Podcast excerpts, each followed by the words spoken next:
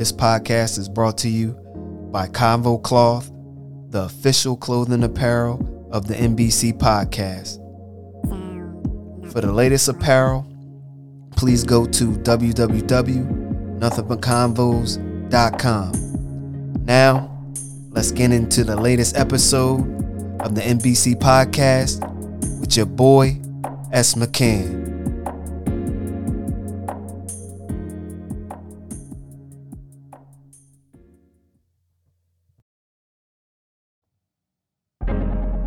What's good, people? It's the NBC podcast with your boy S. McCann. This is episode 7, High Stakes. And my guest for this episode is Jeffrey Walker, my brother, artist, entrepreneur, poet, all that. He just dropped a new project, Man of Honor.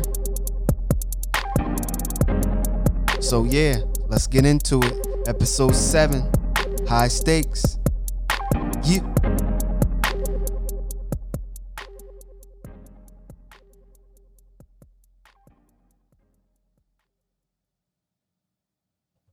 What's good, people? Episode 7, High Stakes with my guy, Jeffrey Walker. Let's get it. So Jeff, You're an artist in today's game and, you know, the past as well. Give us a little background and foundation on how you started making music. I always love just music in general, like just any type of music. Like I grew up in a music home where music was being played all the time. My mom was cleaning. You know, old school songs, and either Baker, Teddy Pendergrass, all them older guys. I think that that influenced me on my beat selection, as well as just what I want to come across, like what kind of feeling I want to, you know, have you had. So I say probably like in 1994, maybe. Me and my cousin Keenan, he's also an artist. We just always would just freestyle. Like, that's how it always usually starts. Like, we don't have nothing to record. We rapping over people who are already rapping. Unless you would get back in them days, you would have to get a single. Yeah. Cassette tape and, you know, flip it to the B-side, and then would have the instrumental, and we would just rap over that. We would just record ourselves on a regular radio. Yeah. You know what I mean? And first beat we ever rapped over was Nas and Coogee Raps. It's a Nas and Coogee Rap song. I can't remember the actual song, the name of the song, but it has a sample. I can't remember the sample either, but that was the first beat we rapped over. You know, it wasn't serious. And then I always freestyled like in junior high school. Yeah. So, you know, a lot of people probably don't really know that, you know, we really started taking it serious. Me and you. Yeah. We was always freestyling in the car. You know what I'm saying? Freestyling around friends and over songs. There's no instrumental. Over songs.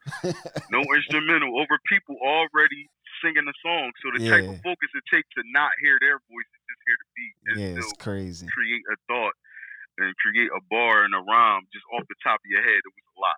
Yeah. So that was like that. That was just like the precursor, and that's how we honed our skills, just freestyling and going over people's songs until we were able to get our own beats, like buy instrumental CDs and stuff like that. So, and back then the instrumental game was real. Like, yo, you can get a CD and it have 30, 40, 50 instrumentals on it. So not just regular joints, just like the hits, like the best songs that you like, the little song that you might only can hear, the beat or the song that you might only be able to hear on a mixtape, not on the radio. Yeah, you know what I mean? Because back then, you know, we was heavy in the mixtapes, like you know what I'm saying? From Dipset, Wayne G Unit mixtape series was crazy. Max B. Yep. All of Wayne them. Wayne and Jewel, they had their own little thing going. Yep. So back then, Jim Jones mixtape game was crazy. Purple City. Yep. All of that. And I remember actually the first time I ever heard Drake, you introduced me to Drake, like it was on a mixtape. I'm like, who is this? Like, he next. Yeah, you know, he signed it with Wayne. So back then, that's where we would get our beats from. So when we really started taking it serious, one day, I think you got your hands on, it's our friend and, you know, another artist that's from South Jersey, On Point. He had a group called the Stillers. So we got that CD. Once we got that CD, and we saw how it was like they had a cover, they had everything printed on the CD, they had the songs, and we were just like, wow, like we didn't know that somebody from around our area was capable of doing something like that. Like when you we didn't even know where studios were or nothing. So we seen that, and it's like, yo, they from our hood, they from Lindenwald, like so and on point, he was just the mastermind, because he been rapping. He had a group with Blue Steel and all of them boys. Like they been rapping. Like they've been maneuvering everywhere. So they've been, was a staple of, recording, getting their stuff out, where you go and everything else. And we linked up with them, and they showed, you the game and everybody the game. You know what I'm saying? And this is pre heavy social media. This is, it was MySpace. That was the only thing out. Yeah. And even at the time, 2003, we wasn't on. 2002, 2003, I don't even think we were on MySpace. Yeah. 02, 03. So everything was kind of word of mouth. Like, that's how we got the CD. I never even knew. Yeah. So, and then we learned from what other people were doing. Like, Taheem was the mastermind, too. He knew everything. He knew how to do everything. You know what I'm saying? And I still record with him to this day. And I always tell him, if ever blow and get big, like, he got to come with me, because he knows how I record. He knows me probably over the years. Yeah. He knows how I create music. He know my process. Mm-hmm. He know what I like. He know what I don't like. You know what I mean? Yeah, shout out to him, man. Shout out to Taheem. He'll make I could already have a thought of something I wanted to do, and he'd be like, I'm already know what you want, and just knock. And that's just the chemistry. Yeah. You know what I'm saying? You gotta have chemistry with somebody. To the beginning, we got the CD, we listened to it, we loved it, and we just was like, yo, how can we do something like this? So me and you, we went to Walmart, got a karaoke machine, put the sock over the mic, and we just started honing the skills. You gotta hone the skills. Just freestyling. And then I had never written anything up until even up until that. So I went to go, export to we in Trent Court with On Point and all the people that's in the group, franchise, Blue Steel, all them cheese, all them dudes. Everybody was out, so we was like, yo, I can rap. Started freestyling. And we was freestyling forever and ever. And that's when I was really, really good at freestyle. I ain't so great at it now. Yeah. But at the time, and then I freestyled. They liked it. They was like, yo, come to the studio. And we went to the studio. And it's crazy I don't even know if we could pull up the very first. We still had the very first song I ever recorded. The very first time I've ever was heard on a song or in a booth. And it was over the I Really Mean It beat. Yeah. From there, we just started being around On Point, and we was around them anyway, because they are friends. Like, that's the squad. Like, we'd be around them all the time. So then we started being around them, being on all their songs, just learning the process. And then we started doing our own sessions. Started going to the studio in Voorhees. You know what I mean? Back when it was $20 an hour, a quick mix, nothing crazy. Everybody put their bread together. Boom. Put their bread together. We get 3 hours. Yep. 3 hours. You know what I'm saying? Knock out how many songs you knock out, and that's it. Right. We were right prior to going to the studio, so we had all our stuff written and prepared, because, $20 an hour, 3 hours, like, you want to get as much done as possible. You know what I mean? In an hour. Now I think back now, it's like now I'll be needing more. I'll be needing longer than an hour sometimes for one song just because I gotta make sure everything is right. Just you know, that's based on knowledge over years how I want something to sound. And then we dropped our first mixtape under the with the group Street Collar. It was me, you, Justin, and Ryan, Ryan Brown, Justin Thompson, and Russ. The very Russ. First people don't know Russ was on that very first joint too. Yeah, Deuce 40. You know what I'm saying? Deuce 50. Deuce 50. So he was on there, and then I think after that first John drop, it was a wrap. Like, yo, we went to Sam Ash and we went ham. Like, we got our own stuff. We got the computer, the sound card. I got the DJ equipment. We got beat machines. Yo, we was everything. Like, man, look, it's lit. We was consumed in music. We were consumed. Yeah. With music, like that's all we would think about, getting fly, being creative. So we've always just been creative, like you know what I'm saying. And I write poetry as well, so they kind of went hand in hand. And then I got to a point, you know, during that time I would write a whole lot, and then like you said, we went to Sam Ash, we got the sound card, we got the computer, we got the we didn't even have Pro Tools. We had Magic's Music Studio. Yeah. You know what I'm saying? And we recorded that whole second John. 26 songs. We released 26, but we did more songs. Whole John on that. Whole thing. On a PC. Carried it everywhere. We packed it up everywhere. Took it to your house. Took it to your house in Pine Hill at the time. On the other side of Lindenwald, took it to Justin's house. Everywhere. And we were just everywhere. Like, when most people probably was out at the club or partying on a Saturday night or Friday night, we was in there just together making music. Making music, all of us. You know what I'm saying? On a late night. We'll bring everything we need. If we drink, whatever we need, we'll have a good time, and we'll have friends over wherever we was at, and we record. That's all we would think about. And we learn everything we know, even recording myself and teaching other people. And like, I wouldn't just record myself. You had to record me. Justin had to record me. I had to record him.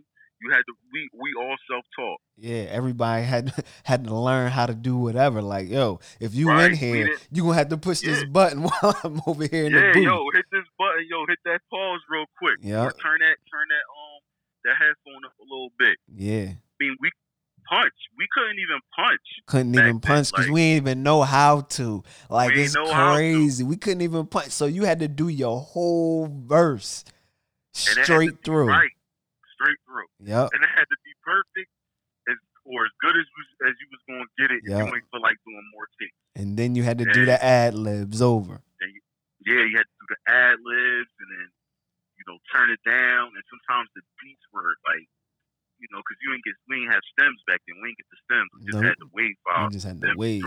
So you couldn't adjust the beat. If the beat was louder than the next beat you was recording, you would hear it. Yeah. But we wasn't, you know, we did the best we could. And a lot of times it was like, yo, we just want to be heard at the end of the day. And then Point told us that, yo, go over here to this dude. He mix and master your whole joint for like $300. And you get the 500 CDs with it. We said, what? Yeah. That joint in Berlin, man, we went over there. Walmart. Oh, man. And they did the album cover. It was like a package deal. It was like $300 for all that. That was probably like I would say the biggest moments. Yeah. Out of all of the music we did together, like that one, because it was like, yo, the first one ain't have no cover. It was just a CD. Yeah, it was just a CD. It didn't have no cover. We just giving it to the friends. We wasn't even selling it. Yeah. We were just giving it out to our people. And once we met that person, you know, we went to a photo shoot. That was a big deal. Yeah. They put the money up. Then we had the money, and then they made the money $100 bills. Man, whoever printed that joke, had us lit. I know. I'm talking about that's probably one of the most classic. Yeah. Time capsule. Like, if you want to talk about music in 2004, like, look at that cover. Like, that's how everything was looking. Everything was looking like that. That joint was lit, yo. You flip it over on the back. Yeah. You got us like, you got our picture, our single pictures in, like, in outside like the joint that the president would be in a dollar bill. I think that's how it was. It was something like that. I got it around the crib somewhere. I gotta find that joint, but that joint was crazy. We was trying to build websites, all that, bro. We was trying to like what you call GoDaddy.com, like get the what you call them, but I didn't know anything about the domain name. And at the time, you think, all right, you pay for the domain name, but then you didn't. Looking back, we needed a web builder. We needed somebody to host it. You know, these are the things I know now. It's like, dang, I wish I Man, do you understand right now doing that? You don't got to do none of that. They build it for you. You can go to a Joan. You can get a Joan for $10. A website for $10. All you got to do is just buy your domain name. And some websites give you the domain name where you just buy it from them. It's crazy. Right. Back in the day, you had to build everything from scratch. You had to know that stuff. You had to know coding and all that stuff to build your own website. Man. All of that. Like that's why everybody was on MySpace, because that was a low cost and it was easy. That was it. That's the website. MySpace. You know what I mean? MySpace / Street Collar Records. That's it. You know what I'm saying? That was it. And mind you, like to make this clear, we weren't making any money off of the music. No money. So we just put our money in there and to cover our bases, to learn how to make music and do it ourselves, because it came to a point like, yo, you can't depend on nobody else. Like, you know what I'm saying? People's lives start going in a different direction where it's like, okay, well, I got the studio. I could just, you don't got to come here. I could just bring it to there or bring it to here. You know what I mean? It was an easy hookup. Easy. Went through a couple mics. That's probably, I say went through like two sound cards and maybe a couple mics. But that's what happens when you get the borderline type stuff. If you don't get the high price stuff, like if you get a high price mic, that mic ain't dying on you ever. You know what I'm saying? Right. If you got a sound card that's top of the line, that joint ain't dying on you unless you want to get another one that's a little bit better. But you know what I'm saying? Right. We was getting that $49 John, that $10 mic, you know what I'm saying? Just to make it, because we ain't had we had the money, but we really ain't had the money, you know what I'm saying? Right. To do all that. We was dipping out of our own personal finances, you know, for our own cost of living daily life, whether you got children, apartment, car, whatever. We was taking from that. But it worked. I mean, that's how Nip did it. That's how everybody basically did it. Before we knew Nip did it like that. He did it like that. He built his computer that he recorded on. He built the computer. Yeah. You know what I'm saying? And that's what the passion and the love will cause you to do. Like, yo, I got to go get this. Like, I was in the music store all the time. We was in there. Yeah, we was in there. We was buying used beat machines. We was getting it in. Like, yo, we were just getting it just to learn how to do it. Like, we would get it. And what's so crazy now, as I look back, like it was YouTube, but it wasn't YouTube like it is now, where you can learn everything. You, right? And you can, we getting stuff used, and we don't even have the manual to it to show us how to use it. We just got the beat machine, so we gotta sit there, we gotta play with it, we gotta do this and do that and figure it out. Now, come on, man, I learned how making beats on YouTube. I just popped on YouTube. I said, "Oh, this is it! Boom, boom, boom!" I said, "Oh man, it's a wrap!" Right? Like it's that easy. Yeah, and just looking at it, if you look at it from a different perspective, like, you know, like you said, YouTube wasn't YouTube at the time. So, in essence, we were following the steps of our hip hop forefathers. Like they had to figure it out. Like nobody, this is a brand new sound. This is brand new music.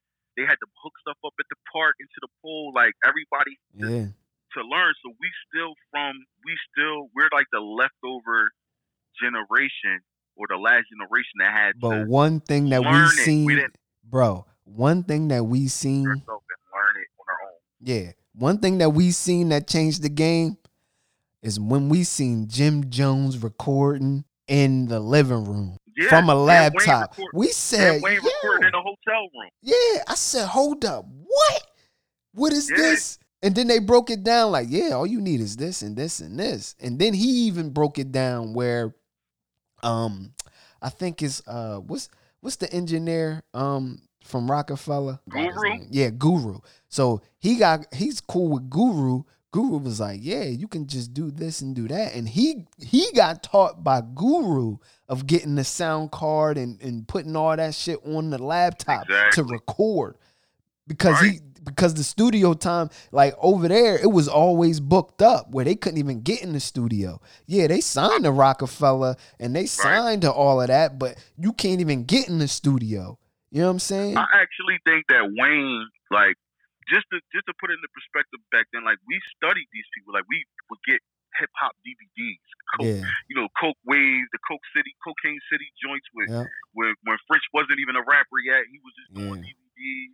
We would get these DVDs and we would just watch and study it. Like you said, the first time I seen another time was seeing Wayne. We was watching the DVD and Wayne was in like Germany. Yeah, and he was just recording in his hotel room. Yep. So what people got to realize about Wayne, I think Wayne is probably one of the pioneers of not recording in the studio because Wayne was always on tour. Yep. So he would have like the laptop and all that stuff on his bus. That's why he was able to put out so many mixtapes and so much music, because it's the same thing with us. Like, once we got our own thing and I was able to record myself, like I was pumping out a song, 2 songs a day. Yeah. You know what I mean? And it's so easy because it's mad convenient. You have it right there. So, okay, if you have this 2-hour slot where you ain't doing anything, you know what I'm saying? You go to a closet or somewhere that, you know, is quiet, and you just pop up, you know, your laptop, and then you got your headphones on, and then you got the mic, boom. You can knock out a song in 2 hours. You can knock out 2 songs in 2 hours, like boom. And you can just tuck that. That's that's easy access. Then you just tuck it away. Like, it's crazy, man. Yeah, so, we bought the tower. Yeah, and burnt CDs. And burnt CDs ourselves. That's that thing crazy. So, how long do you think you've been making music? Since when? Making music. I gotta say, 18 years probably. 2002, 2003. Yeah. That's when we really, you know, we always were rapping and stuff like that. But that's when we were going to the studio, and it was something. Some semblance of being official. You know what I'm saying? Like, we not just on the karaoke, we not just spit bars outside. Like, okay, we're with people that's recording, engineer, mixing, and then the folks that we were rapping with, they knew how to get the covers and the cases, jewel cases, and get everything in bulk. Yeah, like, so, you made it like a business. Yeah, it was like that. So I remember. Now, after the Street Collar joint, my next project after that was Tour Bus Music. So you got our first joint in 2002 that we did. Nobody probably even know about it because it didn't have a cover, it didn't have a name. It was the Street Collar. Mm-hmm. Then We About a Dollar came in like 04, like 05, 06. Yeah.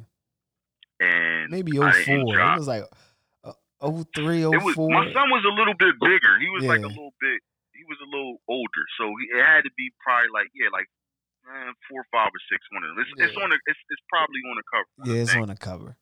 Even in between that time, just doing songs on other people's stuff, like features. Yep. So I would say 18 years I've been making music, like making it where you can actually hear it, get a CD, stream it, stuff like that. Because that changed the game too. But that's a whole nother thing. But yeah, that's a whole nother I did animal. Tour Bus. By the time Tour Bus Music came out and 07, 08, we really didn't have to go see nobody because at the time we didn't have to go see nobody about a cover. The internet was fully moving at 07. You know what I'm saying? It was shaking. You can do anything from the computer right then. So you can go to. We had a site called Boxden. You would just go on Boxden, and you would just look for people that did graphic design. Yep. And you find a person. And you say, hey, I need a cover done or whatever. And they'd be like, oh, I can send you samples or whatever like that through the text. And that was my first introduction to PayPal. Yeah. I had never heard of PayPal before this. And we were paying people, graphic designers, to do our covers. We didn't even have to see the person. We had to meet them. We had to have a photo shoot. You just send them the best picture that you have of yourself. And they zip it back. Fresh. You know what I'm saying? Zip it right back, yo. Right. Looking at the tour bus music cover, I'm like, looking at it now, I'm like, yo, what the heck was I on? That I said this cover was acceptable. But back then, that's what it was, though. Back then. It was hot. Yeah. It was hot. At the time, I'm like, yo, this is going crazy. Like, you got all the girls and it's a tour bus. And it was dope. The, you know, you wanted to draw people in from the visuals. And then when they turn on the music, you know what I'm saying? They'll feel it. So tour bus music came out 2007. And then probably with any, but a lot of people, and then 2010, 2011, probably my best project, people would agree. And I'm thinking about re-releasing it on all platforms is Vintage, the original Vintage joint. That probably was my best work from a writing standpoint, like just writing and versatility and features and actually making songs with great hooks. You know what I mean? Just overall, my sound was coming together in around 2007 when Tour Bus Music came out. I mean, Vintage came out. Yeah. So what is your recording process? How do you record? It's changed over time. Yeah. It's crazy how it started. It started with just freestyling. Yeah. Then I started I started to write. Mm-hmm. I didn't know how to write bars. At the time, early on, 2002, I didn't know what a bar was. I just knew just go in there and rap. Yeah. So, On Point's little brother's school, I was like, "Yo, what's a bar?" He broke it down. He played the beat. He said, "A bar is basically, if you put it in words, a bar is your first sentence, and that that ends with the whatever rhyme you're going to rhyme on the next sentence. So that's a bar.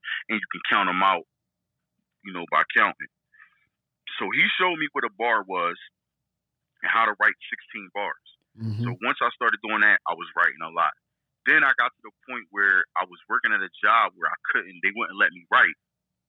Like, every time I would try to write something, my notebook would be like, nah, you can't do that. I was working at a glass stack. Yeah. So then I would just start to memorize it.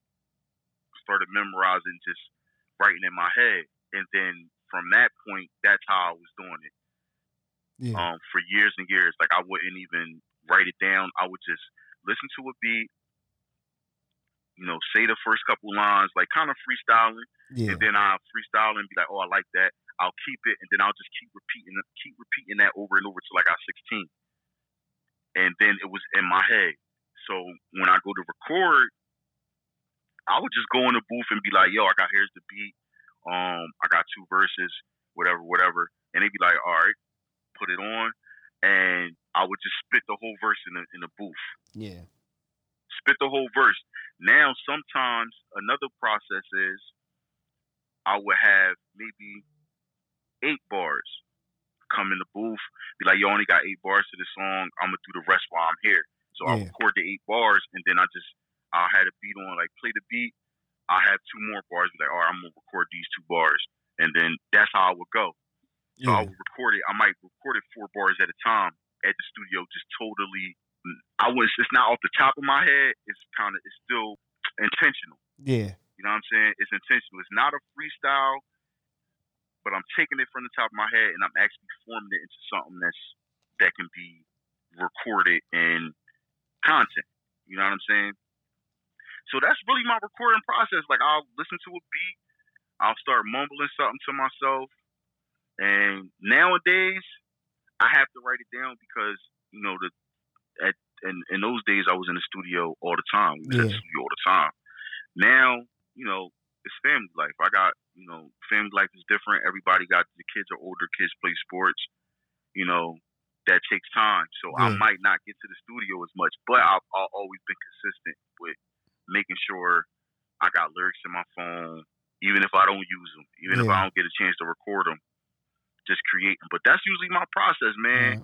Yeah. Now it's more written. I write everything down now. Yeah. Except if I go to the studio and it's one of them type of vibes where he put a beat on and it's like, oh, man, I'll just put the headphones on and be like, all right, I'll come up with something. We just work it out like that. Yeah.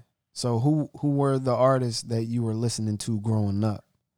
Like, give me the main 5. because I know it's so many. You know what I'm saying? Yeah. Just so like the main five artists that you were listening to growing up.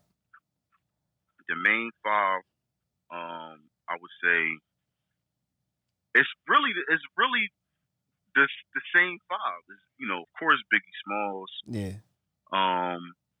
Huge fan of Nas in the 90s into the 2000s. Jay-Z. It's always the big three. You got to go with for me. Yeah. The big three. And then I would say out of the Biggie, Jay-Z, Nas, I got to go Siegel. Yeah. Got to go Siegel. Yeah. And I would say Siegel and Cam'ron. That's really it. Cam'ron. You round it up. It's Nas, Big, Nas, not in any order. It's not specific order. It's just the five. Big, Nas, Jay, Beans, and Cam. That was it. I mean, that's the main five that probably had the most impact. Yeah. And then you got your sub. If you want to say Cam, then if you want to really get technical into it, Jim Jones is where my rhyme pattern come from. A lot of people don't know that. Some people picking it up. Somebody actually hit me up. It was like, yo, you know that joint, some joint sound like something Jones would spit on and how he would spit it, but just the content is different. But that's where I got my rhyme pattern from, is Jim Jones. Yeah. But yeah, the top five, man, is Hov, Big, Nas, Flea, and Siegel, man. Yeah. So who do you listen to now, other than yourself? Like, what's your inspirations on listening now? Right now, I still listen to the guys that the core guys, like those in the whole stuff like that. But if we want to come into the newest people I listen to now is. I really like Lil Baby, man. Yeah. I really like him. He spit. Yeah, he do be spitting. Like, man. He really be. If you listen to him, like, I don't know if people don't like his accent or his tone of voice, but he's a spitter. Yeah, he spits. You gotta hear him on. He got a freestyle he did on. I can't remember it, but they were always the drop or the tag in the line. They'd be like perfect. It'd be the Street Fighter joint, he'll hit the perfect joint. Whatever joint that is, that's when I really said, okay, Lil Baby spit. Yeah. The next person I would say today, as far as new artists, we talking hip hop or just music? Just music. I like 070 Shake. They're from New Jersey. It's like they signed with Kanye.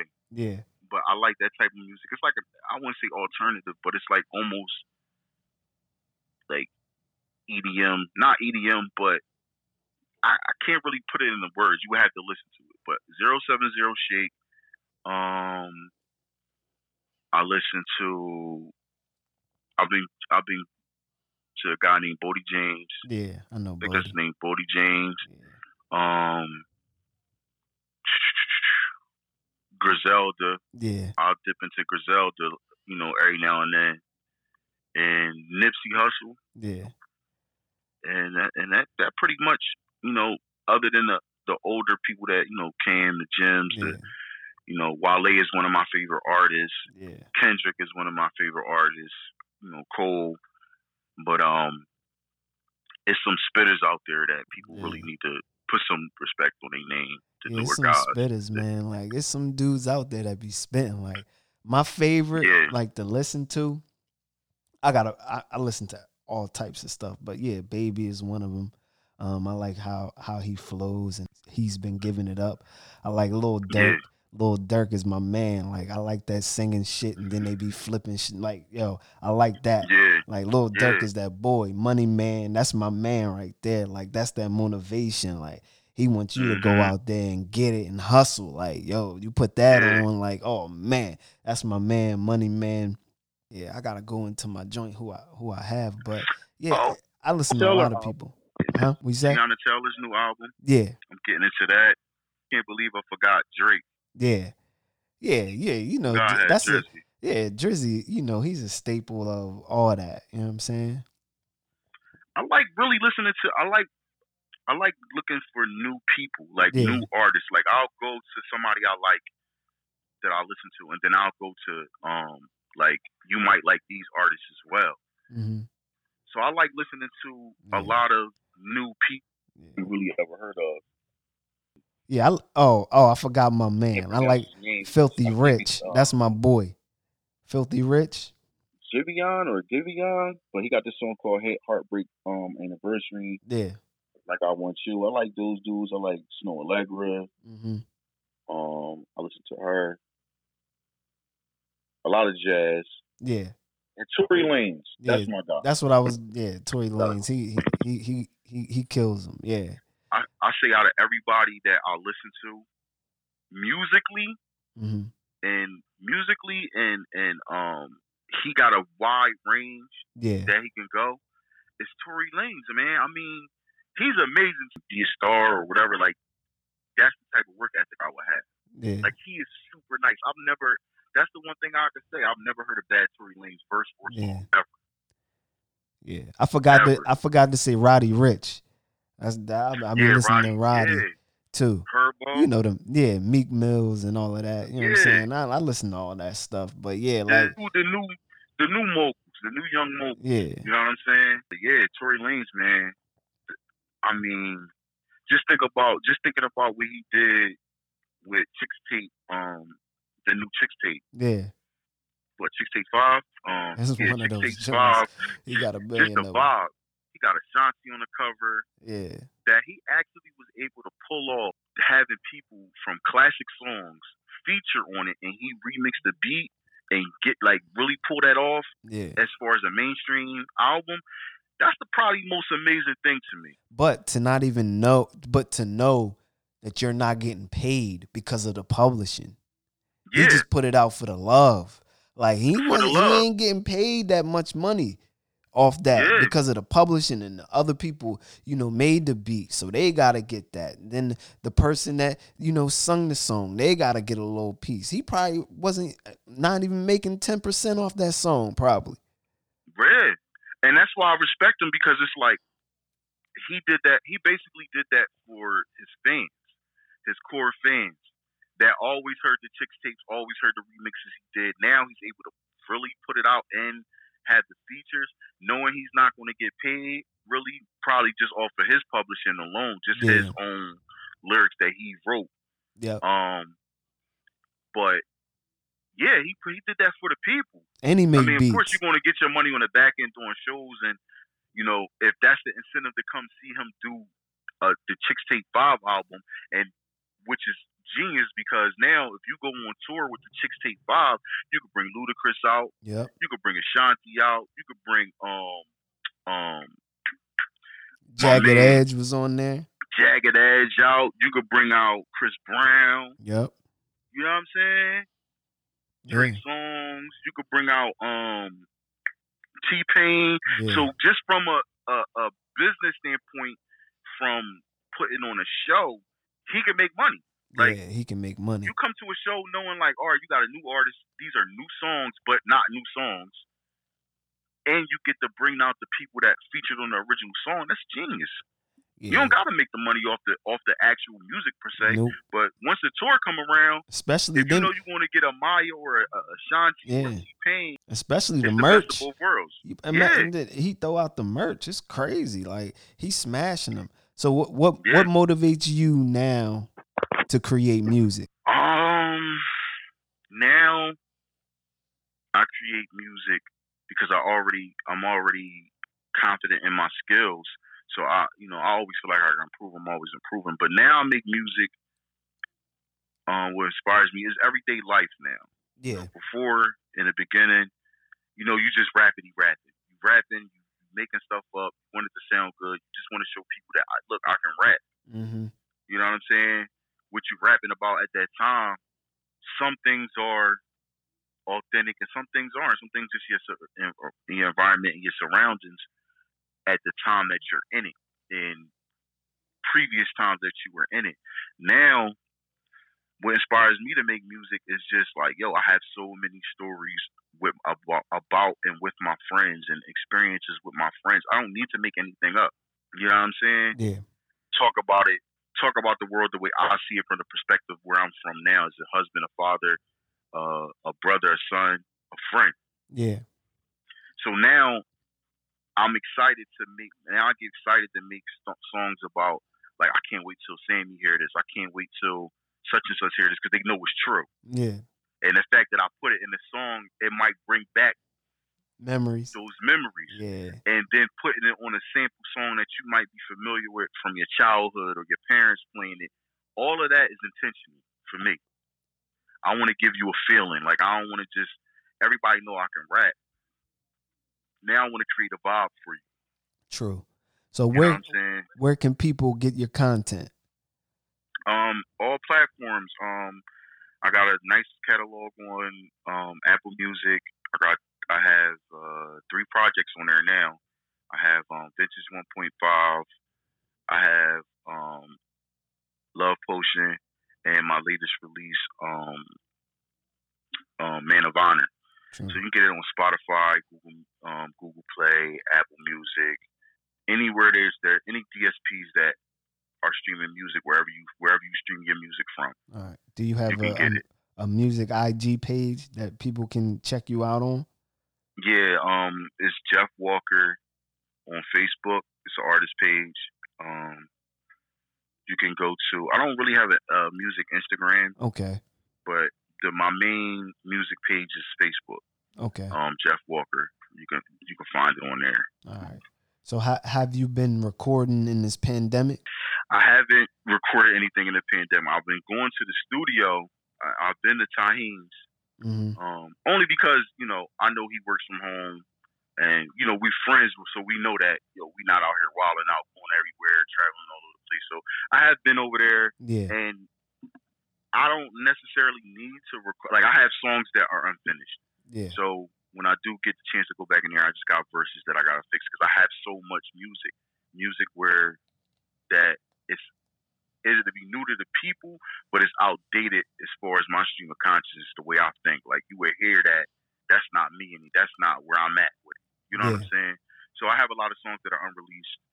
But yeah, I haven't been recording in the pandemic. Mm-hmm. Not that I can't. It's just, it's better to just wait and just deal with the music that we already have in the tuck. True. You know what I mean? So your team, manager and engineer, shout them out, bring a little light on to them.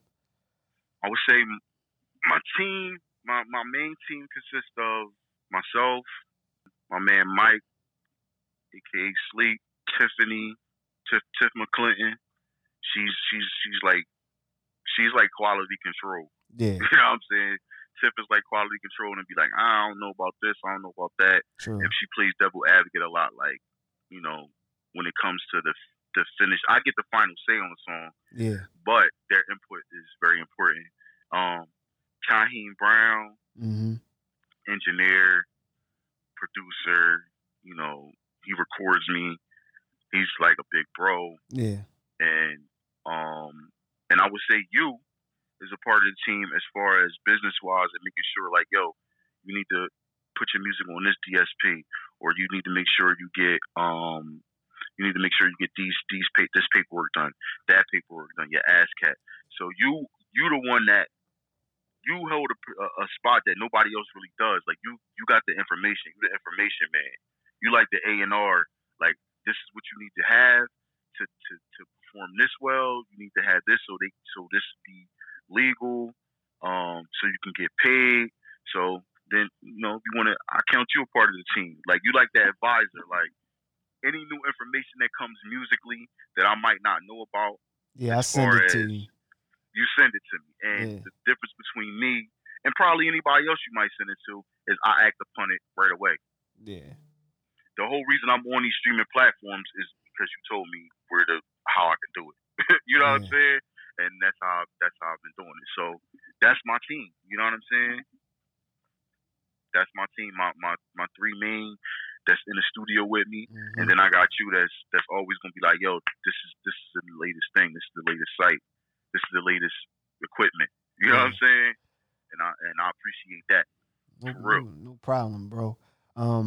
So let's get into this new project. You know what I mean? Man of Honor. Okay. Play these, two songs off the new project. One of my favorite songs on the joint is High Stakes.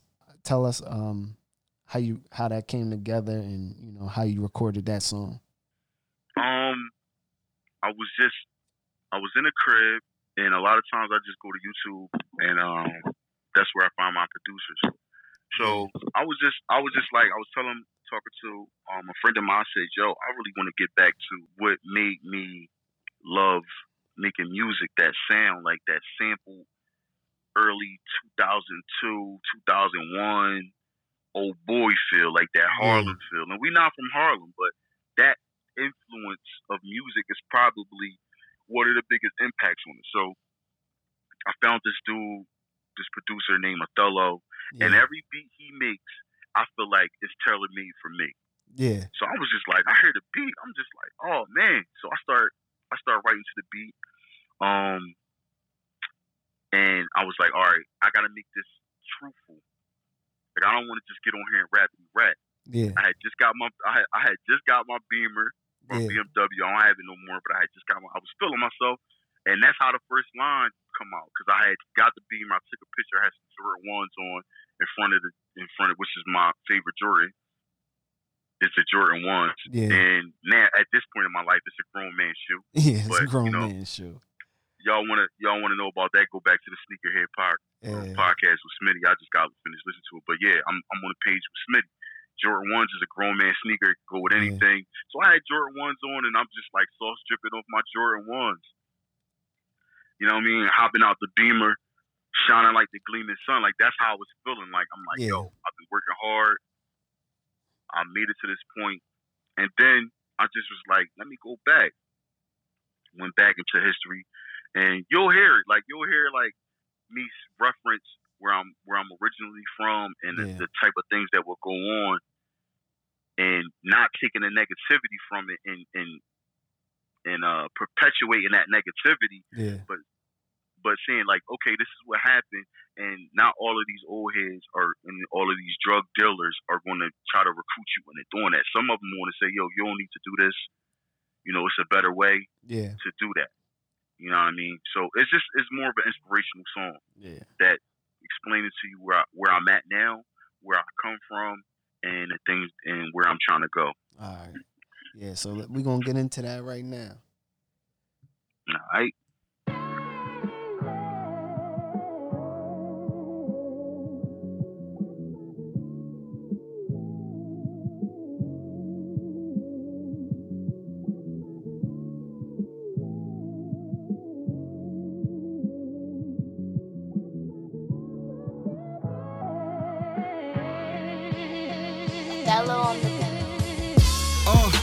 Sauce dripping on my Jordan 1s. Hopping out the Beamer, shining like the gleaming sun. Before they started grabbing guns, we used to shoot the one. Back when chicks wore K-Swisses with a French bun. And if you ask me where I'm from, I tell you 6'1". West Philly, lower middle class and income. That's only a level above low income. But have the love to make you rich, wealthy, and then some. Never tell nobody business, keep your lips shut. Middle fingers flipped up when them pigs come. Knew you was stuntin' when they asked you where your chick from. Cause y'all hoods don't get along, you probably risking harm. But get respect from both sides so you can cross them lines. Cause your name is your name until the end of time. Remember them days, 10 deep, posted on the gates. Now it's nights in the forest, sipping fermented grapes. Tryna make a black dollar, these are higher stakes. A higher power, we just tryna be survival rates. And if you snitching, then your stripes, we gotta confiscate. I done a lot, but it's some rules I never tried to break. They really fake and play it tough to overcompensate. Whether punching clocks or on the block, I hope you winning. Protect your wife, protect your children, nothing's more fulfilling. And what started as a dream is coming to fruition. Mama said you eat the breakfast, gotta do the dishes. Cause having morals and respect is worth more than riches. Grew up around them hustlers, they was quarter brickin'. Gold rope glistening, black mint quarter lengthed it. Black Beamers, BBS's, and it's fully tinted. Being and a lion in the jungles, but they represented. Told me that it's a better way, this ain't the life to get in. You ain't gotta sell drugs to have a hustler spirit. So when you talkin' to these youngins, make sure they hear it. When they represent themselves, they can do it fearless. God control this whole boat, we only think we steering. I just tap into my soul and then I write the lyrics. Then it penetrates your heart the moment that you hear it. You got a crown waiting for you, you just scared to wear it. Don't fear it, embrace it, don't never let them take it. They wanna kill us, beat us, break us, we was made for greatness.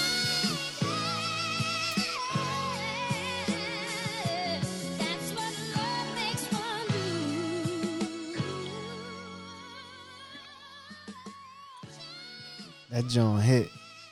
Yeah, man. It give you that. It give you that feel that only certain music can give you, and that's soul music. And even though I'm not a Christian, I still can admit that gospel music has an effect on people. Yeah. You know what I'm saying? It has that gospel, you know, old soul, the way it closes out. Like, so when I finished my last bar and that part came on, that was like the crescendo. Yeah. You know what I'm saying? That sample.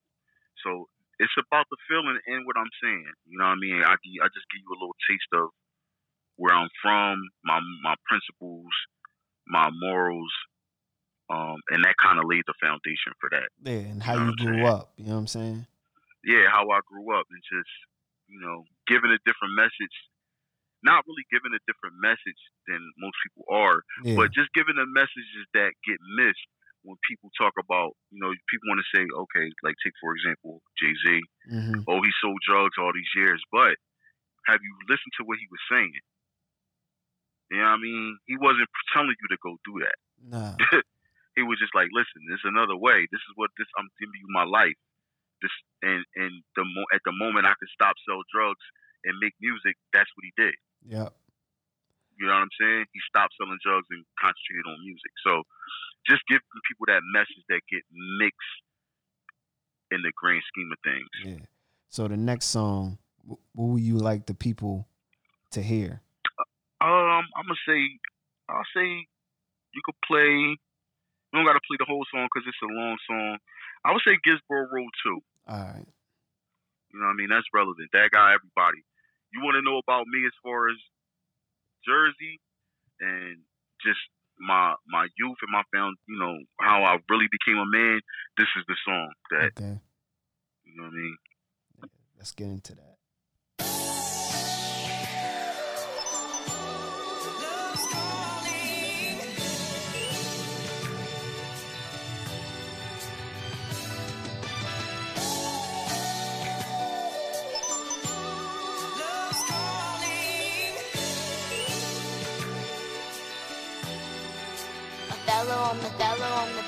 Oh, if I gave you anything, I gave you pain. And made you shiver like the freezing rain. They know the name, they know the flow, they know the glasses with the circle frames. Underrated, but I'm training like I'm Clubber Lane. Titty boy, the way I killed him with the double chains. Pushed the Bonnie, then I popped up in the fucking range. You talking money, then I promise the discussion changed. Ain't no caping for these hoes, it ain't no Lois Lanes. But I probably had your chick up at the Lover's Lane. Sipping E&J and blowing on that purple grain. I done seen them catch the vapors when you close to fame. I done seen them play like Abel when they really came. Wanna go straight to the league before they learn the game. You can smell the rain drops before you see the storm. Hypnotized by the roses till you feel the thorns. It's like seeing a perfect angel with a pair of horns.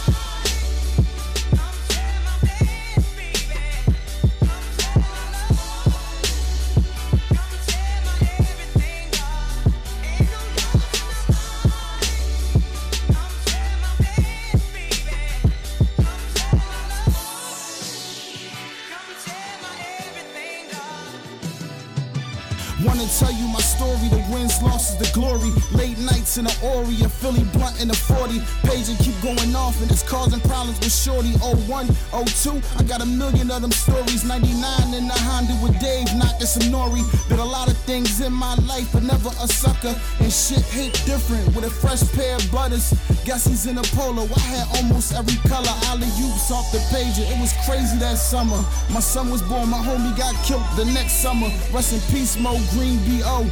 Rip Crash was both down Maryland trying to get back. Freestyles in the barracks when you found that I could rap. Thought I would get married to Boobie when I got back. Things happen for a reason, don't wish I can take it back. Ginsborough Road where it started, and that's a fact, nigga.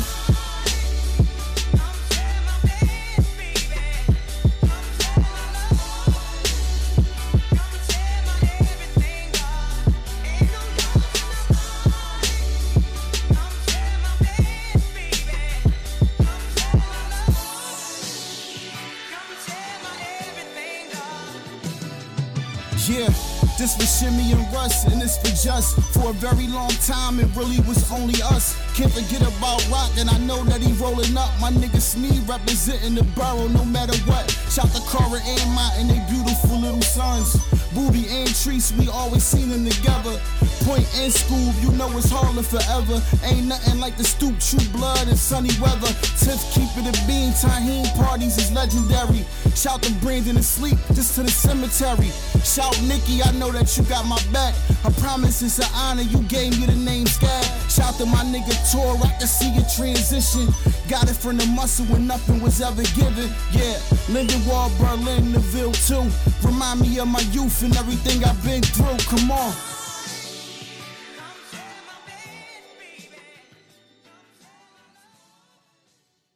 That's that joint right there. Yeah, man, that is like a peak in a time period, like that you can't get back. You know what I'm saying? Like we can't get that time back. It was just, it made us who we are. You know, our reputations were important to us. Maybe for some of the wrong things at the time, but it's all character building up to who you are right now. You know what I'm saying? And peak that song. I know for a fact that certain people will hear the song and it will make them feel good. It just take them to a place like, yeah, that was, you know, those were the times. Those was the youthful times where we didn't have a care in the world, a worry in the world, not a lot of responsibility, and we was just figuring life out. You know what I mean? As it came. That's it. Teenagers. You know what I'm saying? Yeah. And we spent a lot of time together, so I made this song for those people, for you guys. You know what I'm saying? That, you know, we don't have to see each other all the time, because the amount of time, you couldn't even add up the amount of time we spent together as a group of friends. It's a lot. Not even getting into me and you, or me and you, Russ, just like. That's why I said this for Shimmy and Justin, this for us, because a lot of times it was just us on them nights. Yeah. You know what I'm saying? It was nobody else. So those are the places I want to pull from now, because I got a different perspective on it. Yeah. Being where I'm at in life and how old I am now. So but that's definitely one of my favorites. Yeah. So you guys can go get that, go stream that. It's the Man of Honor project from Jeff Walker. You know what I'm saying? He said it's on all, you know, streaming platforms. Go listen to it, you know, go to his pages and give him some feedback on how you like the songs and everything else. For sure, man. I definitely appreciate it. So this is some of my best work. Yeah. So the second part of this pod is basically something that if I was an artist in 2020, or if he's already an artist in 2020, what you should do, you know, in this pandemic, or, you know, you probably already doing this stuff right now, but it's just my outlook, you know, and my opinion on what you should do right now if you was an artist in 2020. So my first thing that I would do if I was an artist, I would go buy a MacBook. Right. MacBook Pro. Boom. This right here will be your everyday tool. So this tool will help you do everything you need to do. Now, I don't know about, you know, a PC. I'm not a PC guy. I'm a Mac guy. I got an iPhone and everything else. And the transition. Yeah, the transition from that to go to your phone, like, you can do everything you know, back and forth from it. You can drag something over there. You can put something over, like, it's the transition is crazy. Yeah, you want the transition to be, you know, seamless and smooth as possible. Yeah. You know what I mean? So when you got that, yeah, you got that, oh, you get an email from there, boom, you need to download something. You can just go right to your computer, bang, print that out, right. Do whatever, you know. Or you can even scan stuff from your phone in a PDF and send it back. So if you sign something, you can scan it from your phone, bro, and send it in your email. Like, yo, come on, man. I don't know if another phone can do that, but the iPhone can do it. I've never even, it's so crazy because anything non-Apple is like totally foreign and alien to me. Like somebody, my dad would be like, can you help me with my phone? And I'm like, that I don't know how that phone works. Like I can't tell you how an Android works at all. But you know, Apple for me, you know, it's comfortable for me. You know, do everything for sure. Yeah. So the next step I would do, I would put together a workstation in the house, apartment, whatever you stay at, with a comfortable chair, because that's where your main, you know, business or whatever you're doing, you need something. You're gonna be spending hours there. You're gonna be spending hours there, so you need something comfortable, and that's a low cost. So to buy a MacBook Pro, just a basic level MacBook, is $1,299. Tax it might balloon it to $1,370 or whatever. I don't know. Right. And then the next step I would do, I will buy an external hard drive, to go with your Mac. So my passport, you can get one of those 1 terabyte external hard drive for $54.99 right now. That's a low cost. So you don't even have to put anything on your computer. Even your softwares and everything else can just be on this external hard drive, just to save the hard drive that's on your computer. Like that computer is just the head. You can have the external stuff just, you know, feeding into it. Next. Yeah, because you can take that external hard drive anywhere. You don't have to take a computer. Yeah. If you're just taking stems or you're taking vocals, or you can just take your external hard drive with you. You don't got to take your computer with you, right? And it won't compromise any security on your laptop. Nope. And then the next thing I would do, I would buy an audio interface. And you can get the Sonos audio box. Sonos audio box. Yeah. USB. That's $99.95, low cost, boom, and that's one of the best, you know, Lil Jones that you can get. You know what I'm saying? Right. And then next, I will buy a microphone with a pop filter. The best microphone that has a pop filter built in is the Rode Pop Mic, what I'm on right now, and you can just, you know, you can do everything that you need to do within this mic. You can move it. You can, you know. Put what if you want another pop filter on there or whatever, like no sound can get in. So even if the TV's on or the air conditioner is on or anything else is on, you can't hear none of that in the back. Wow. You can just hear your voice. It's crazy. And that's only that's only $99. $99.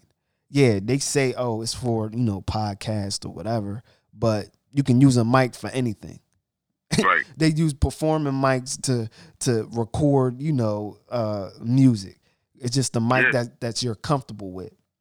But yeah, this mic is awesome. And then you can buy a pair of comfortable headphones, the Audio Technica M40 X, and that's just $99. And that's the ones that I use now. I have other headphones, the Shure SRH 440s, but these Jones is my main Jones, and they mad comfortable on my ears and on my head. You can get beats/production from online relationships, as you heard Jeff say, like, yo, he had this guy from YouTube, you know, that he gets his beats from, or you can just build that relationship from one of your friends that make beats, and, you know, prices can vary on that, or you can go to BeatStars. And, you know, prices can vary on that. It's a lot of websites, man, that even make buying the official, not the MP3, but the WAV file, where they send it. When they send a beat, they'll send it they'll send a stem. So that way, like, okay, for instance, I got a beat. I bought a beat. I got the exclusive rights. Yeah. Now, back in the day, the exclusive rights for beats, they were like super duper expensive. Yeah. But you got to think about it. And once you buy that beat, it's your beat. Nobody else can use it. Yep. It's you own it. It's yours. So once you get the exclusive rights to that beat, now as far as samples go, I don't know how that go, but it's up to the samples are up to, I think, the recording artist to get that cleared. It's not up to the beat maker. Because the beat maker, he'll make he make the beat, but if you are willing to save the song blow and all of that, now you gotta get your admin deal company or publishing company or whoever works on that the business side to clear that sample. That sample, yeah, because it could be the person that composed that original song. It could be the person that whoever owns the publishing on that song. Yep. That's who you got to go to. Yeah, and that's the publisher will work that. So now you can start recording. If you get all of that stuff that I talked about, you can start recording via GarageBand. Since you have a Mac, GarageBand is free. And and GarageBand can do anything you want it to do. And it sounds awesome. Like, it's crazy. That's what I use for this pod. Like, I just, boom, throw it in there, and I can, edit it and everything else, and that joint sound awesome. And so once you're done recording, you can mix and master your own vocals, the beat, the whole song. And one software out there that is a well-known software is iZotope. So it's Neutron is for mixing, and Ozone is for mastering. And it's a one-click system. You can just click it. You say, "Oh, I want to mix it." You can just hit mix, and then it will say, do you want to mix it for a CD? Do you want to mix it for streaming? Do you want to mix it for whatever?" You click streaming. You can set it. Oh, I want my voice to sound like this or this, or you can just use the stock settings. Boom. Is the Neutron. This is the Neutron. Neutron is for mixing. Ozone is for mastering. So you can get that. Boom. I got that. I just got the basic mixing and mastering for my beats. One cost $29. The other one cost $29. And this was just the basic joint. They was running a little sale joint, but you can always catch a sale or whatever. And that's it. And I only paid $58. And when I say the joint sound crispy, yo. It's crazy. And this is new information. This is new information to me. Now I'm, like I said, he's the information guy. Yeah. So now I'm getting information now. Yeah. But yeah, they have one for vocals, so you can put that on your vocals and mix your vocals down on how you wanted to sound. You know what I'm saying? And it's one click, man. Like, when I say one click, you just push the button and it does everything for you. Like, it's so easy right now. Like, it's no way someone can say, "Oh, I can't record because I don't got studio time," or "I can't record because I don't have the right equipment," or whatever. Man, like we talked in the beginning, and you said that Mike's son record all his stuff off his phone. Right. He ain't saying he don't got no studio. Right. He recording stuff off his phone. Like, this stuff is easy. You can record that, man. And some people don't even do the mixing. Like, they just be putting stuff out. Like, I don't need to mix that. Boom. They can put stuff out. But this iZotope joint is one click. And your joint is mastered and mixed. You know what I'm saying? Shout out to him too. Shout out to Young Sauce J doing everything on his phone. If you listen and you get a chance to listen, some good information in this. But shout out to him. True indeed. Shout out to him. All right. So once we broke down, the equipment that you would need to get you started, now you would need to focus on the business aspect of it. Right. So creating a LLC for you in Jersey. I don't know about other states, but in Jersey, when you go to the New Jersey website, it's $125. It's not bad. $125 to create an LLC. And everybody try to go to, I forgot that one, John, that they try to charge you hella money. Man, don't do it. Just go straight to the source. Don't let no one else do it for you. No middleman. You go straight to the source. Just go to newjersey.com and you can create an LLC for $125. The next thing that you should do is create a federal tax ID. And that's free. That's free. The EIN number is free. You have no. Yeah. It's free. So, and then right after that, what I would do, I will create a pro. So a pro is basically your BMI and ASCAP. So BMI is free. You don't have to do anything. Boom. ASCAP is $50. But you know, some publishing. Yeah. That's where all that stuff is gonna. That's a part of it. Yeah, that's a part of it. And then another thing that you should do is sound something that you should get, and then that's for basically the other stuff, the other rights with streaming and everything else. Right. I forgot the name. The name is not coming to me right now, but it will. The next step you should do is create a business PayPal account. So, and that's free. And this is for doing all the taxes at the end of the year. So they'll do all that stuff for you. So any money coming in, boom, it goes straight to the PayPal account, and it'll have all the names of whoever sent you money, whatever money's going out, and everything else. Boom. And for the streaming, and your streaming royalties will go to your PayPal. Yes, sir. As well. So when you take your money from all of your earnings from, if you're on DistroKid, for example, once you withdraw whatever your earnings is, it goes right to your PayPal account. So that's crucial, not just for the other businesses, but just making the money off of your music that you sold and you put out. Yep. And that's easy. That's easy. Like it's just doing it. And then the next step I would do, I will create a logo. It's free. If you do it yourself, you can just do it yourself. You can just go on Canva, which is a free app, and then you can just create that logo from Canva, or you can, you know, if you have software to create it, you can create it yourself. And if someone else do it, it might cost a little money, but you won't own that logo. The creator will own it. You will have to pay to get the rights for that logo, which you might as well just, you know, create it yourself. Make it yourself. Yeah. The next thing I would do is I would create a trademark. So for state New Jersey is $50 per, and then for the US PTO is $275 per trademark. So, and that's like a nationwide trademark for the US.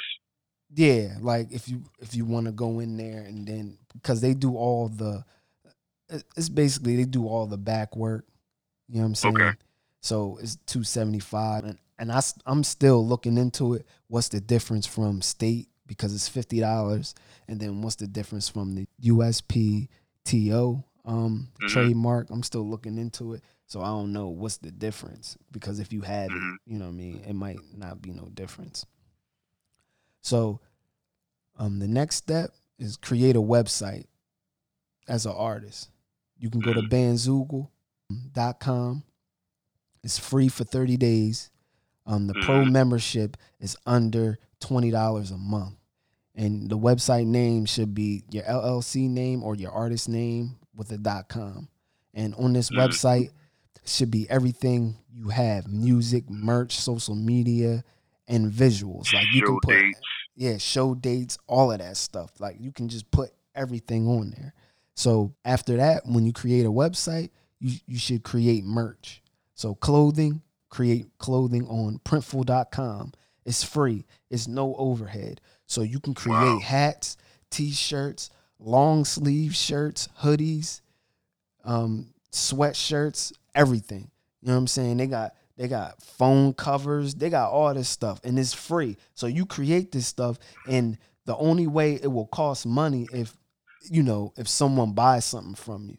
Where you say, and then you can set Printful up to all the other, you know, if you have other websites like Etsy or Amazon or a couple other e-commerce sites that if you're working on that, Yeah, I think what is it? Is it Cartel something? Yeah, where it's like a where you can sell your merch. Yeah. So once that and this Printful is integrated with Big Cartel, you know what I'm saying? So you can have everything integrated. So once someone buys something off Big Cartel, it's already integrated. So the money will go straight to Printful, and then Printful will get that order and then ship it out for you, where you don't got to touch anything. The only thing that you'll touch is the money coming in if you want to, you know, move it to another account or whatever. And with the merch, you can set your own price. You know what I'm saying? Like, you can set all of that. And the Printful, they take a percentage? No. Nah? They only take a percentage of making it. So say you have a hat, right? You got a dad hat, and you want to make your dad hat, right? And the dad hat costs $15, depending on if you put a logo on the front, a logo on the side, a logo on the back. It depends on, you know, how many logos you have on the hat. So if you only have one logo on the front and one logo on the side, it might cost $17.50, right? So if your hat costs to make, it costs $17.50 to make, and then you set your John for $40. You getting all that profit. You getting that profit. And that whole middle, you only made, it only cost $17 to make. Some Jones might cost $15 to make. So if you set it at, depending on the logos, and then you set it at 40 or 35, boom, you making $20 off a hat. Easy. Like, yeah, that's interesting. I didn't even know that. Yeah, like, it's easy. Like, they don't take nothing from you. They just take how much they'll make or how much the hat will cost to make, but they don't take no percentage from you. Yeah. That's not bad. That's not bad at all, man. I'm looking at all the things that I'm going to go search. Yeah. Once I get, you know, my personal time, when we wrap up, like, I'm going to look at all of this stuff. Yeah. And, you know, just don't be ashamed to admit the stuff that you don't know. And I didn't know these things, but I'm on it now because I know. Yeah, and I'm telling you, yo, the more that you have coming in, you know what I'm saying? Like, yo, yeah, I have my music, but also you need to create merch. You know what I'm saying? You need to create all of these things because you have fans too. And fans are looking for this stuff. Fans are looking for this stuff to wet. Like, yo, why you don't got that? So you can print T-shirts off top with your album cover on it. Yeah, you know what I'm saying? Like, stuff like that. Like, it's just certain stuff like that. And then the next step, the music. So music creation, distribution. You hit on DistroKid. DistroKid. The starting rate for DistroKid is $19.99. per year, and that's unlimited music, so you can keep creating music. Unlimited. It's the best thing out because it not only you get unlimited, the price that you pay for the membership, and any features you got that you have on your songs, you can just put. They have the space where you can put that person's, if they sign up for it. You can put their email address and their name, and they will get their. You know, you guys can discuss how much of a percentage that person gets off the song. You know what I mean? I think the last project I did, I gave Taheem like 50% of every song because we did that together. We put it together. So it's like, yo, you can pay everybody that's involved. So if someone made the cover, you can give them a percentage. If someone made the beats, you can give them 50% on or whatever percentage that, you know, you want to give them. Like, everybody can get paid from DistroKid. Like, if any artist is starting out and they want to get distribution, DistroKid is one stop, man. They do everything, man. And you can keep creating music, so you can drop a tape every month or every quarter. You know what I'm saying? Like, you can just keep on. You can drop a song every week. Like, it doesn't matter. You can keep on doing it. And the turnaround time for them to post the music on all the platforms is really fast. Like a day, maybe two at most. Yeah. You know what I mean? Take a day or two. And then your stuff will be right up there. I think iTunes and Spotify is the first two that they get. Then I think Google Play, and then it goes on from there. Yeah. So The next step I would do as an artist, I would target to build a fan base. So I would try to create 50 to 100 new fans a month, create ads on Instagram, and they go from $5 and up. So Instagram right now is the new, advertisement for anyone, because everybody has it. So when you scrolling through something new, your ad might pop up. Boom. And then what? Yeah. Then people are tuning in to say, oh, let me go look at this. Let me go reach this. So start getting those clicks. Yeah. So the goal is to have at least 1,000 fans per year. But if you just have 1,000 fans, just say you are an artist and you just have 1,000 fans, 1,000 loyal fans. This is easy math. So if you have 1,000 fans and then your dad hat is $30, right? That equals $30,000. And that's not based off the overhead. Okay, the cost for the hat might be, 15. So you say, oh, you might make what? 15. So if you're making $15, that's still half. So that's $15,000. If you use this theory with everything you do, you killing them. But you have to base it off of your fans, you know what I'm saying? Your core loyal fans. Do you think what you think Griselda doing right now? How they doing their merch? Man, they always dropping that.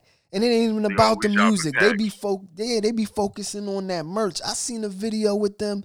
They had a whole room. They were like, yeah, this about to go out. This about to go out. This about to go out. And they got packs. Like, that's what people are doing that now, bundle packs and everything else. But what they've been doing, how they've been eating. Yeah, they've been eating off the music. But at the same time, merch money, man. Because you could transition. Say if you're not really rapping no more, you could transition to, you already know how to create clothes, you know what your overhead is. You can just transition into full retail. You just, Griselda clothing. And people gonna like it. They gonna buy it. Like, their stuff is so unique. Yeah. So yeah, that's definitely, that's the way they say, don't put all your eggs in one basket. It's like, okay, you rap, but what else you got to offer? Yeah, Yeah. Because times like this, you can't perform. Yep. You know what I'm saying? But your merch is still going to be flying off the shelf. Yep. Because you don't need to be in person to get that. So, before this pandemic, touring and shows, if you was an artist, if you contact a booking agent and they just book you all around, that's another stream of income, doing shows and everything else. And then the next focus topic is music recording. So studio time. So studio time might depend on, the price of the studio, or to save money, you can record yourself. Like we said in the beginning of this, topic of if I was an artist in 2020, right. You know what I'm saying? You can just do it yourself. I said that in the first step, buy everything, and then you can just record yourself. Which right now, because if you add up all the money that you you would spend going to the studio, somebody else's studio, you got to pay them. Yeah. And if you're not savvy, then you got to pay somebody to mix it right and master it right. Yep. So you add up all that money, you probably say you booking it's $50 an hour. You know what I'm saying? And you just add that up, and you've been recording for 6 months. That's a lot of money. A lot. I mean, you probably didn't exceed the $12.99 it cost you to get your MacBook. Yeah. You know what I mean? Yeah, you over exceeded. You might exceed that in 1 week. Your whole project, like you might be in there. It might take you long, and then you still got to pay that $50. Like, yo, you can be home and take your time, and don't have to pay that $50. Because you're getting all that back, because you already put money into yourself. You already invested in yourself already. So you're going to get all that back. All that back, because you putting money in somebody else's pocket, furthering their dream of being an engineer or, anything that has to do with a studio. Why not do that for yourself? Like, a lot of times people, if they don't have the information, they believe like it's a super big mountain to climb. Yeah. Like once you do the research, it's like, oh, $1,200. I done spent $1,200 on nothing. On shoes. On nothing. Yeah. I just spent $1,200 on shoes last week. Like, it's easy. Right. Like, yo, it's so easy if you just put that money into what you want to do. You know what I'm saying?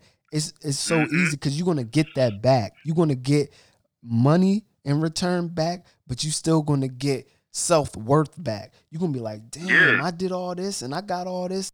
I put it into my craft. But you're gonna learn all that, man. You're gonna learn mad stuff. And then you're gonna be an asset because someone else might come, you know, when you all said and done with being an artist and doing this, but your transition might be owning your own label. You know what I'm saying? And so now you know how to do all of this stuff. You know how to build your own studio. You know how to do all of this stuff. And now you did that because you learned how to do all the other stuff. Right. And then if you come into a label situation where, you know, traditional label situation where you don't need them anymore, really. But if you were to come into a traditional label situation, coming in with those skill sets, it'll save you money from your budget. You get your advance. You ain't got to pay this person to do that because you know how to do it. You ain't got to pay that person. Oh, I know how to do that. I don't got to pay this person to do this. Oh, Sammy know how to do that. I'd rather pay him. Yeah. You feel what I'm saying? Right. Taheem know how to do this. Oh, I just pay Taheem that. Right. You keep all that money in house. You keep all that stuff. Yeah. Kind of like what the baby is doing. Yeah. Like he got, you know, the real goats. He got a whole team that been shooting his videos since the beginning. Yeah.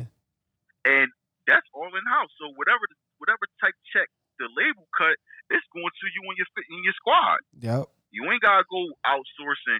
Oh, I gotta find a Timbaland. Nah, I got my man that. But you know who did that first? Chart toppers. You know who really did that first? That I know that I seen do that was Cam'ron.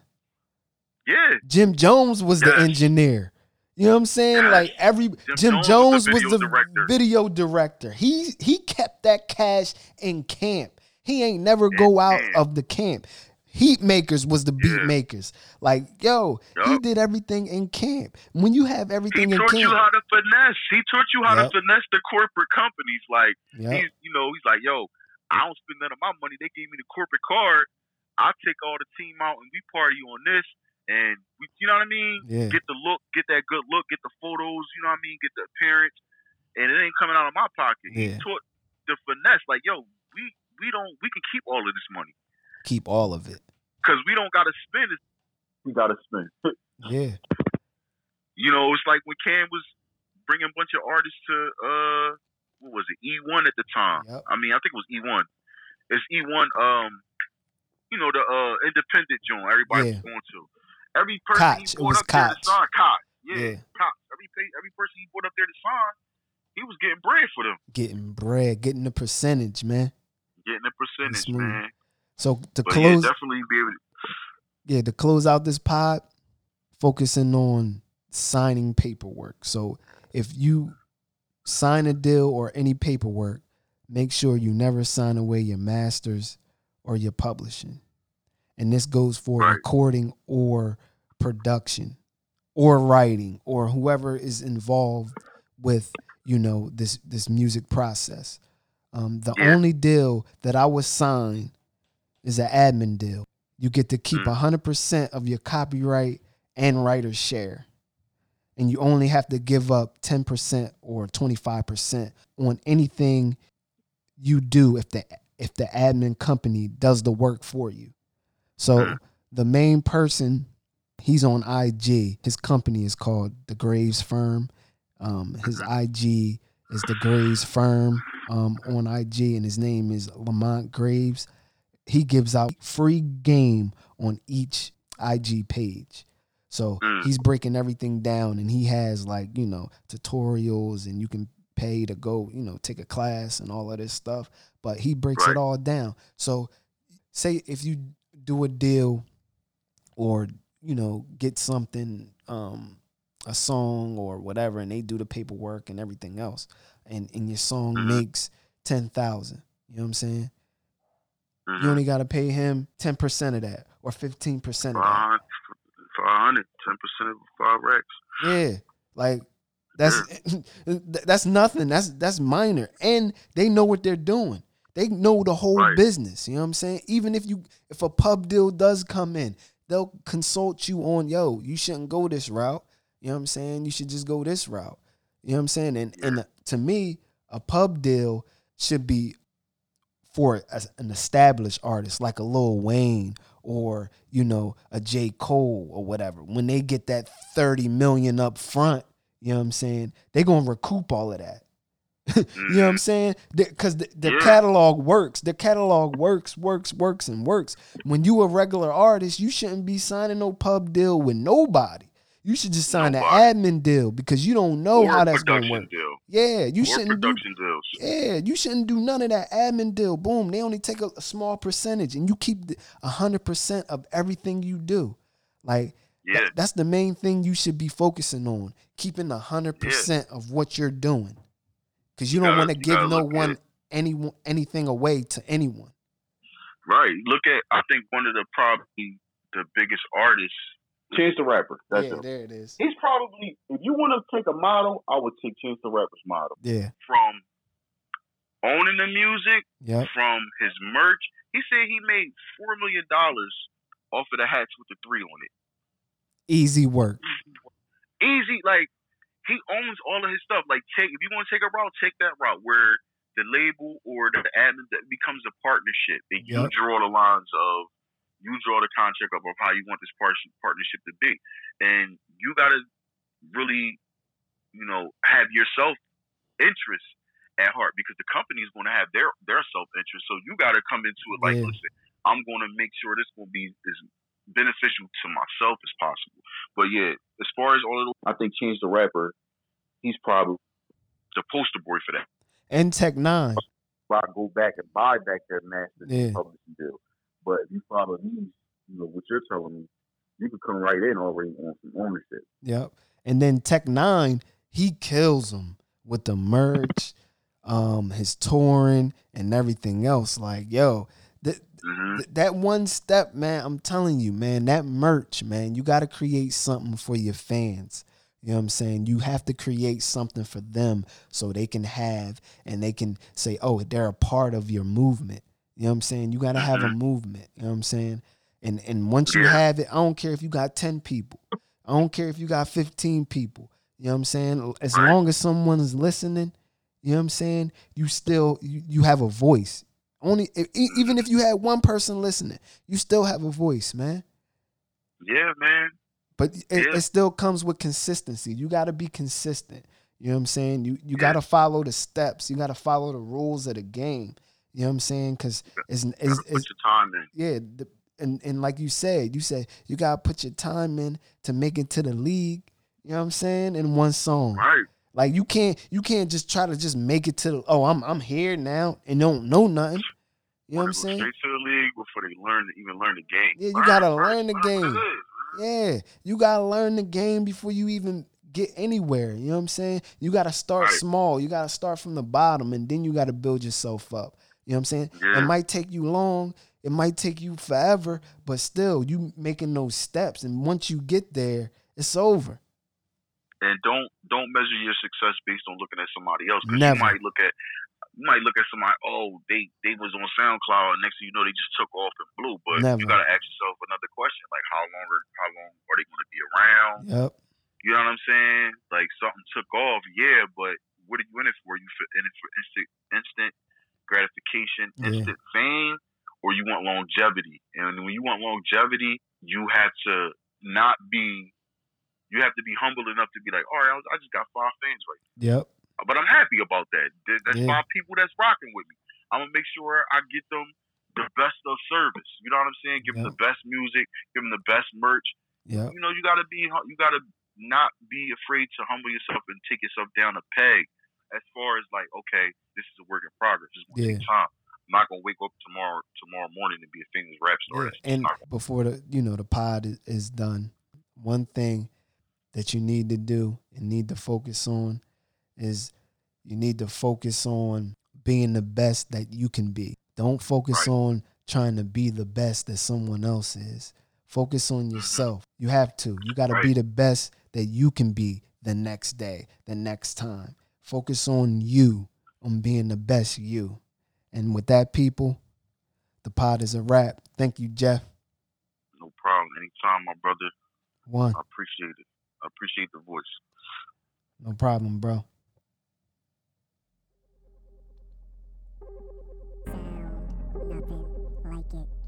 So that was episode 7, High Stakes. And in that episode, I was talking about pros, and pros are performing rights organizations. And I couldn't think of one of the performing rights organizations, and that was Sound Exchange. And Sound Exchange is a digital performing rights organization. So with that, until the next time, people, stay safe, give respect, and show love. One.